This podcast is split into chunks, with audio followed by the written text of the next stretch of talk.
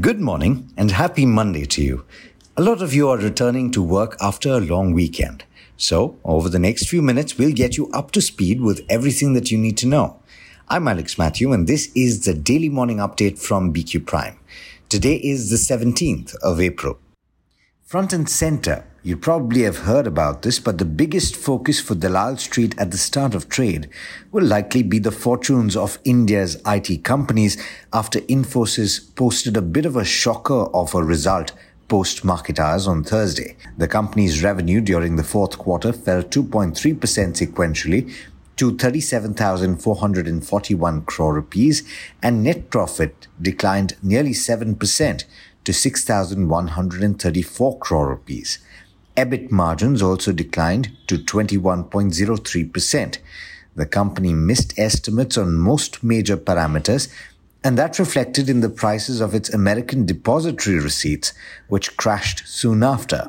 The major IT companies TCS and Infosys are both reporting decent order wins, so analysts will probably be debating why this isn't translating into revenue growth. More on that later. In news in the aviation space, the Economic Times has reported that the Wadia Group, which owns the loss making budget carrier Go First, has begun talks with strategic partners to either sell a significant stake or completely exit the airline. Go First has faced significant operational challenges in recent past, with over half of its aircraft having to be grounded because of a delay in the servicing of their Pratt & Whitney engines. In other news, the Ministry of Electronics and Information Technology is likely to issue orders to fintech and payment companies to block the access of their payment gateways to non-permissible online games. That's a story in the Economic Times. This comes in the backdrop of the government issuing online gaming rules, which laid down the framework for games to be certified as permissible through a self regulatory mechanism. The move will further help in cracking down on operations of illegal online betting and gambling companies, especially those based in foreign locations, according to an official that the Economic Times spoke to. In major international news, an attempt was made on Japanese Prime Minister Fumio Kishida's life at an event in central Japan. A 24 year old man was arrested on suspicion of throwing an explosive in Kishida's direction as he was about to give a speech to a crowd in the western prefecture of Wakayama. Kishida was evacuated unharmed and later resumed his schedule of speeches ahead of a series of by elections. The incident is reminiscent of the assassination of former Prime Minister Shinzo Abe during a speech before last year's upper house elections. In the M&A space, pharma giant Merck will buy Prometheus Biosciences for about $10.8 billion in a bid to bolster its research pipeline and strengthen its portfolio of autoimmune drugs, according to a report by Bloomberg. The massive deal comes as Merck's blockbuster cancer drug, Keytruda, loses patent protection later this year. Merck has been on the hunt for deals that can protect it from revenue loss when that happens. Now, you'll also want to watch for crude oil, which held on to a four week gaining streak, on signs of a tightening global market as the International Energy Agency warned of higher prices ahead. Shrinking crude stockpiles at the key US storage hub at Cushing and interruptions to supplies from Iraqi Kurdistan have added to the tightening in global markets after the OPEC decided to cut supplies. Brent crude, last I checked, was at over $86 to the barrel. In international markets, US stocks declined at the end of the week, and all the markets in the Asia Pacific region have begun mostly lower, with two of the three early risers trading with cuts. And with that, it's over to Hiral for the trade setup for the day in India. Morning, Hiral. What are the big cues at the start of trade? We'll be watching for the IT pack very closely, right? Good morning, Alex. Absolutely. It's the IT pack that will be in focus after Infosys ADR actually plunged 11% after it missed Q4 profit estimates, and major analysts have gone ahead and cut the target price. In fact, the management has guided to a 4 to 7% growth for FY24, and Nomura has downgraded the stock to a neutral and cut the target price to 1,290 versus a 1,660 earlier. In fact, Asian markets overall, also, if you go to see, are pretty much mixed in trade. US stock futures are trading higher, and this is mainly because big bank earnings are awaited.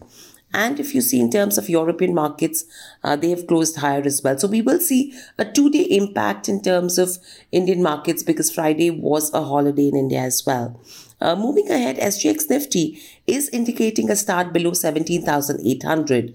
And clearly, the Indian markets are in a resistance zone. So there is some bit of congestion that we are seeing at current price band. At higher levels, we are seeing pressure, whereas at lower levels, buy on dips is the strategy that investors have been looking at. Smaller sectors like media and real estate may also stand out on the back of results and news flow. And you could see IT that could negate most gains that other sectors may throw up because of what's happened with regards to TCS as well as Infosys and the weightage they hold on Nifty 50. Uh, moving on from a global perspective as well, uh, China's economic growth data, UK employment numbers, inflation numbers, as well as the round of Eurozone PMI surveys will be in focus and we will be watching out for this week. On the results end, today you have Angel One, Network 18 Media, Just Dial, Hathway Cable, as well as TV 18 that will be announcing numbers. So watch out for these stocks pretty closely. Banking pack will be in focus as well as you have HDFC Bank that has reported a strong set of numbers and you have Motilal Oswal who has reiterated their buy rating for a target price of 1950 on this counter. In fact, a potential pickup on the margins and progress on the merger is a key monitorable that everyone is watching out for on a HDFC Bank.